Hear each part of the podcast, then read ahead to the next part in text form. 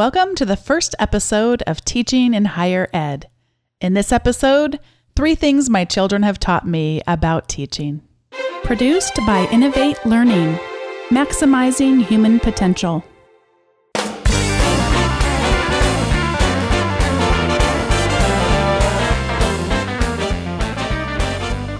Welcome to this episode of Teaching in Higher Ed. This is the space where we explore the art and science of being more effective at facilitating learning. We also share ways to increase our personal productivity approaches so we can have more peace in our lives and be even more present for our students. So, Dave is joining me today. This is Bonnie Stachowiak, and Dave is my husband. I'm glad to be here. Thanks for inviting me to join you on your first show. I'm so excited for you. I thought if we were going to be talking about things that children teach us, but maybe I should have on the man who I have children with. So I know we both learned a lot. It seems like a sensible guest choice to me. What what got me thinking about it is I had lunch the other day with my friend and and colleague. It's a, a person who is in a leadership role at a different educational institution than I normally teach at, and we met at this great place called Strawberry Farms. So if anybody listening is in Orange County, go to the show notes at www.teachinginhighered.com slash one for the first episode notes and go there and click the link to if you've not ever eaten at Strawberry Farms. It is fabulous. And it's kind of a place that I eat, have eaten at a lot with people that are in higher ed.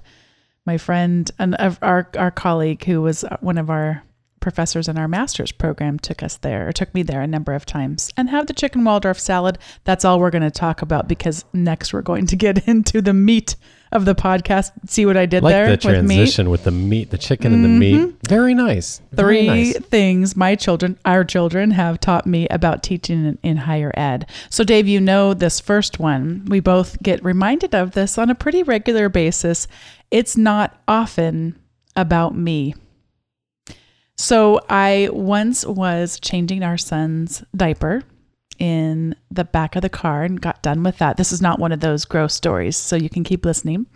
And he just, this is when he was about six months old. He just started looking at me almost, it was almost this spiritual connection. I just, I thought, you know, babies don't, they're not supposed to have that deep of eye contact with you. And I kept waiting for him to look away and get distracted. And he just kept looking with this smile that I thought, there, there's just something beyond normal about this experience. This little boy is just, we have a connection.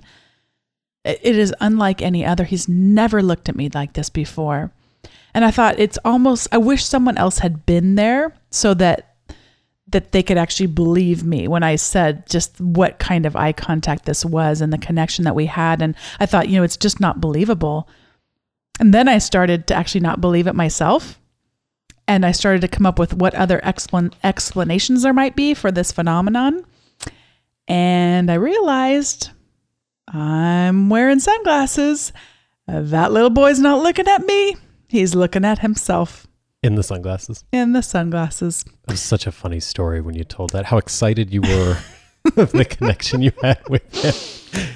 So it's just kind of that reminder that it isn't all always about me and I think that's a really healthy thing to have in teaching is to have a healthy distance that we keep from ourselves. I care so deeply about the students that I teach and I don't want to have too healthy a distance. I think it's great that we can be close with them and and encourage them and and and really care deeply and at the same time have that sense that it's often not about me. And that's helpful to me too sometimes when students will have sort of triggers about me. I teach a lot of 18 to 22 year olds and sometimes just as an example people kind of see me as sort of that authoritative mom figure and they might have a reaction of not being comfortable with or used to having a real strong woman in their life in a leadership role, for example. So I try to keep that in mind that sometimes there's something else going on here. And in fact, there was another student that, that comes to mind for me that I just.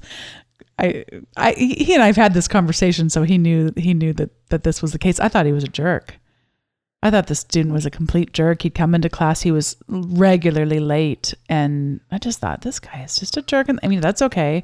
And and one day he asked if he could meet with me, and I thought, okay, here we go, because this is where we get the excuses or whatever. And he shared with me that his dad was dying of cancer. Mm. And I it's just one of those moments of you, you don't ever know what's happening on the other side of that exchange that you have with the student, and it's not all about you. It's really powerful.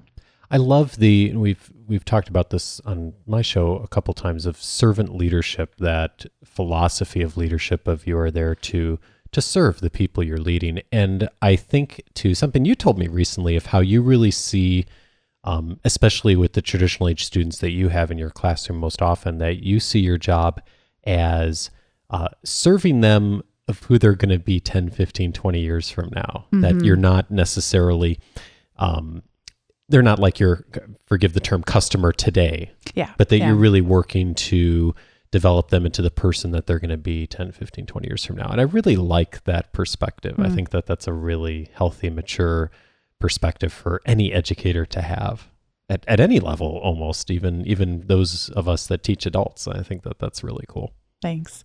The next one is you never know what they'll remember. So back to our son, Luke. By the way, anyone listening, our son Luke is just about two and a half now. And so he's a lot more communicative than our second child, who is Hannah, who is now four months. So I don't even have any sunglasses connection stories with her, although she did roll over for the first time the other day and she does laugh. I mean, not laugh, but, but coo an awful lot right now. she sure does she's a cutie So about a month and a half ago, Luke and I were going into Starbucks and I got a little chai tea and there's a there's a fountain outside of this particular Starbucks that he loves to go over and visit. So we were walking outside of Starbucks over to where the fountain was and I'm holding him and all of a sudden a bird flew down a sparrow, I believe it was, just flew down and flew and sort of fluttered on my head. It landed on my head and then flew away. And I didn't, I mean, didn't, it, it was happened too fast for me to completely let out, you know, too much of a shriek or anything, but I did kind of go, ah. and Luke didn't even see the bird do it, but he, he did hear my reaction to it. And we, I talked to him about what had happened, and I did after that see a sign that said that birds were nesting nearby, so they will be protective of their nests. I hadn't seen it, of course, before that, and so it would be a week, two weeks, three weeks, and even now, six weeks later, he will remember this. He will say, Mommy, birdie, fly here. He'll bring it up at dinner time. I mean, you know, you've heard him He- do it, oh, Dave. several times when you haven't even been there and and then the story has evolved there's been a fire truck involved in the story now luke, uh, luke mommy fire truck hair birdie Yes. that somehow a fire truck was involved in rescuing you yes, because fire trucks are wonderful because they come and help people when they're hurt. So, Luke and I do mm-hmm. often see fire trucks in that parking lot, so I have a feeling that that might have been part of the connection Yes. point for him. But yeah, it's mm-hmm. so funny that some other things that have happened that would be as unusual, he doesn't either remember or appear to remember. But for whatever reason, that one thing he latched onto, and that is really a great analogy for teaching too. That sometimes things we don't even remember saying mhm. as educators, someone will come back and, you know, sometimes even two, three, four years later, and they'll say, "Oh, that was so amazing," and and, and you're thinking in the back of your mind, "I don't even remember talking about that." Much less was it the focus of a course or a learning objective or anything like that, and. But that was the thing that person needed to hear at that time that got them to the next point in their lives, and that's, Yeah. it's cool when that happens. The other day, I was at the place where Dave and I work out. It's a community center, and our children go and they have childcare there. It's wonderful. And so one of the gals was saying, Oh, yeah, this other guy that works here was saying that he was in your class a couple of years ago and how much he loved it and how it was a marketing class and how you brought your son in and you guys did experiments with him and how this completely meant so much to him that you would do that. And he even knew who Luke was when you brought him in. And I'm thinking, okay, there's so many things wrong with this. That never happened. We don't do experiments on children. I'm not a psychologist, even if I was. There's ethical things.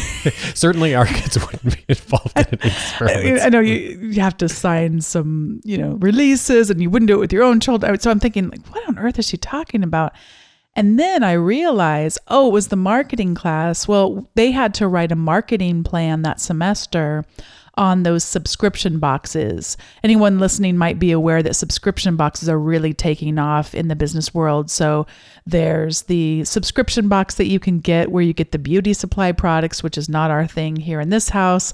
There's the subscription boxes. I just heard now they're starting to take over a lot of the podcasts that Dave and I listen to is the subscription boxes for your shaving needs, I guess that's the that's one of the sponsors of not of this show. We don't have any sponsors yet, but um, I'm sure in time it'll be the shaving one that's going to come up. sure, teaching in higher ed is going to be their their Huge target market. Shaving, yeah, yes. oh, absolutely. So for this student, it was the subscription box which Dave and I subscribed to. That is for baby products, children products. And so they had to write a marketing plan on that product. And I had a friend who used to work there, and she really helped us out with giving the students feedback as they worked on the project a couple years back. And so it had turned out I teach all of my classes in a blended learning format. So if they're over three days, then one of the days is online and the other two days is in person. So this was happened to be a semester where on a Friday for 50 minutes, was my only class that I taught there on campus in person. It didn't really make sense to pay someone to watch for a half a day our son at home, so I would just take him up there for the hour and someone would watch him just for the hour that that I taught. And so when the subscription box would come, one month we would talk about product and they would they would talk about well what's the packaging look like what does the price look like et cetera et cetera well when it came to talking about market research one of the forms of market research is where it's observational. So that week, I did have our son come in and they could all watch his reactions to opening the box and talk about, well, why is the tissue paper in there? Why is it yellow? What do you think about that? What, you know, what did, what were his reactions to the various products that were in there? What were my reactions? So it, that's what this young man was remembering. But it is interesting that that to him, meant so much that his professor would do that that that's really what struck him about me and and and just something memorable that he learned from the class and and just that that sense of really getting to be a fly on the wall in the marketing process. It's always been really fascinating to me how much you've involved in an appropriate way like things going on in your life and in our lives and with our family and the things that students are learning in the classroom, you know, products you use, things that our family's doing, you know, when we were buying a home, you know, just telling stories that really help students to really grasp on to how what they're learning in a classroom connects to the real world and uh, and that's cool. I really I've always uh, been in awe of how you do that so eloquently. I liked it in my last set of evaluations how many co- students commented, a number of them about that I'm able to use a lot of current examples. And mm-hmm. it it's to anyone listening that doesn't regularly listen to podcasts, of course, I hope that that you'll regularly listen to this one. But just I'm amazed though listening to one of the ones Dave and I listen to pretty regularly, especially when I'm teaching I do it more, is APM's Marketplace. And that's just a 30 minute show where every day they'll talk about what's going on in the economy, but a lot of their stories are actually related to marketing and, and business too. And that's where I get a lot of the examples. I'll be driving up and every time I listen, there's something that might relate to one of the classes. So I feel like podcasts, when I do those on my drive into work, really help me get those current examples in there. Yeah, there's so much that taking a little bit of time outside our roles as educators in the classroom, just a little bit of investment uh, of resources and time can go a long way in making real connections to the students outside the classroom. And, and I know we're going to talk in the show, and you're going to talk a lot about tools and resources for doing that. Um, but but more importantly, the the why and the strategy behind it too. The last one is it's the little things that add up to something big. You know, this, uh, when I was thinking about this, I was thinking about how you have been so intentional about trying to get Luke to pick up toys mm. after he's done playing with toys. And I, I have to say that I was a little doubtful of your ability to produce results in this way, not because of you, but just because of Luke being two, not even two and a half years old. Um, I just didn't think that he'd, with a lot of consistency, do it. I knew he'd do it on occasion, and we'd put forth a lot of effort into it. Um, and and I think it was probably a month or two ago that you decided that it would be really good if we, as a family, would encourage him to pick up something every time he left a room. So you know, even if he didn't pick up a lot, just to pick up a couple of things. And so we've been doing that with consistency, both of us. And even if we're out somewhere, we visit someone else's home or we visit a place where, you know, like the gym where there's, there's a little childcare room, they, he has to pick something up, even if he didn't have to take, even if he didn't take it out. And it's been really amazing to me the last week or two, Nat. Often one of us will now ask him to pick up something and he'll pick up everything. And we don't even have to ask him a second time. And he's not, and he's young, like he's just a little kid. And yet he has learned that that's a really important thing to do because of the consistency over time. And this morning he was picking up, you guys were leaving, he picked up a whole box of toys. Uh, you asked him to do it one time or maybe twice, and he picked up a whole box of toys and put it away and would almost even put the lid on them. I was really amazed. And I, I just think that that's such a great example of how consistency is so important. It's not being a superstar in one moment, it's being consistent over time as a parent. And I think that there's a lot of parallels there for educators too of it's not being a superstar and giving the perfect lecture on a particular day although that's certainly cool to do when it happens but it's more about the consistent investment that we make in students over a period of time yeah i even think about i take roll every day and I, i'll put a roster in the back and they they sign in on that and usually it'll have three or four spaces worth days worth for them to sign in so I don't waste that much paper with every day a different thing of paper. But that to me is just that regularity where they get used to it every day they come in, they know they're getting held accountable for it. There are some professors who at that level decide not to take roll and you see a lot more students that'll miss. And so I've actually had students who say they appreciate that consistency at that that's at the undergraduate level. Now at the graduate level, of course, that consistency looks a little different, but I've had students who comment that they appreciate how quickly I get back to them over email, especially at that level as they're all working professionals and have much to balance. And so they appreciate that they're able to get a response from me fairly quickly. The next part of our show is where each one of us or one of my guests will share an ed tech tool. So, the ed tech tool that I'm going to share is called Canva, canva.com. There's a link to it in the show notes. Again, those show notes are at teachinginhighered.com slash one. And Canva is just this phenomenal graphic design website for all of us that aren't graphic designers but would like a little bit of help. You go up there and they have all kinds of templates, every kind of template you might imagine, whether it's a template for social media. One of the things that really strikes me is on Twitter, if you put a quote up there that's actually in a picture, how much more visibility it gets. I mean, the numbers are staggering. Or if you want to have on your Facebook page, you want to have one of those great photos at the top, the cover photos, there's already some pre sized graphics and some templates for you to be able to do that. Or in your teaching, if you want a nice PowerPoint slide that's well designed, all these different templates are up there. And you can use your own photos or you can use their photos. They have a number of photos that are free, and then how they make their money, which is always an important question to me to know about when you're using a site. How they make their money is by selling you when you buy their graphics. So if you use one of their pictures that is not one of the free ones, it's a dollar, which is a lot by the way for a for an image. If you buy them in bulk like Dave and I do, you can get that down to about 15 cents. But if you're just using onesie twosie, it's not a bad deal to pay a dollar to get a really nice image. And maybe you use that for an invitation to something at your institution that'll really give that polished graphic look. And of course, a lot less than if you were to go out and pay a designer and will probably look more polished than if you have a less than stellar designer student who aspires to that but isn't quite there yet. So that's that's canva.com and Dave, I know you've got a recommendation too. I do. I have been using for about six months now a software product called Omni Outliner. It's produced by the Omni Group. This particular recommendation is a Mac only software um, recommendation, but it's a really powerful one. And if you use a Mac, I, I think it's something to definitely check out. Uh, what Omni Outliner does is it's essentially an outlining tool, and it allows you to kind of do a stream of consciousness uh, just getting your ideas down on screen. And there's a iPad app that goes along with it too, so you can use that if you're a tablet person. And you can then take and really arrange the outline really easily. So you can group similar things in the same way. You can format it beautifully. Uh, I use it also for recording when we do podcasts because you can actually add in audio and video and links and all kinds of stuff. It, it's like a multimedia rich outlining program.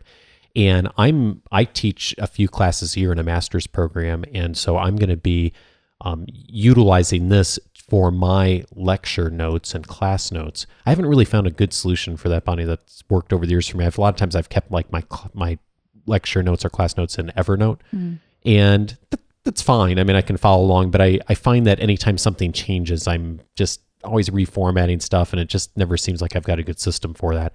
And I really think Omni Outliner is going to be great and also a good, if I choose to, to then share those notes with the students as well. And it provides lots of export options to do that really effectively. So something to check out if you're a Mac person.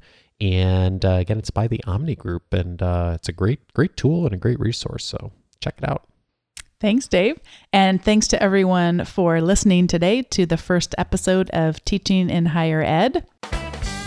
We are up on Facebook. If you'd like to join us there, just do a search for Teaching in Higher Ed and go over and like that page, and you'll see our updates there. I am on Twitter at Bonnie, B O N N I, without an E, 208. And Dave is on Twitter at Dave Stachowiak. And oh. we'll have a link in the show notes as well. Can I just say I'm really excited about this show? Oh, I'm so glad. I'm excited too. You know, there's there's so much um, investment in research in higher ed, as there should be. But there's not a lot of investment and dialogue about really great teaching. And so I'm really excited to see what happens. Hope you'll listen next time.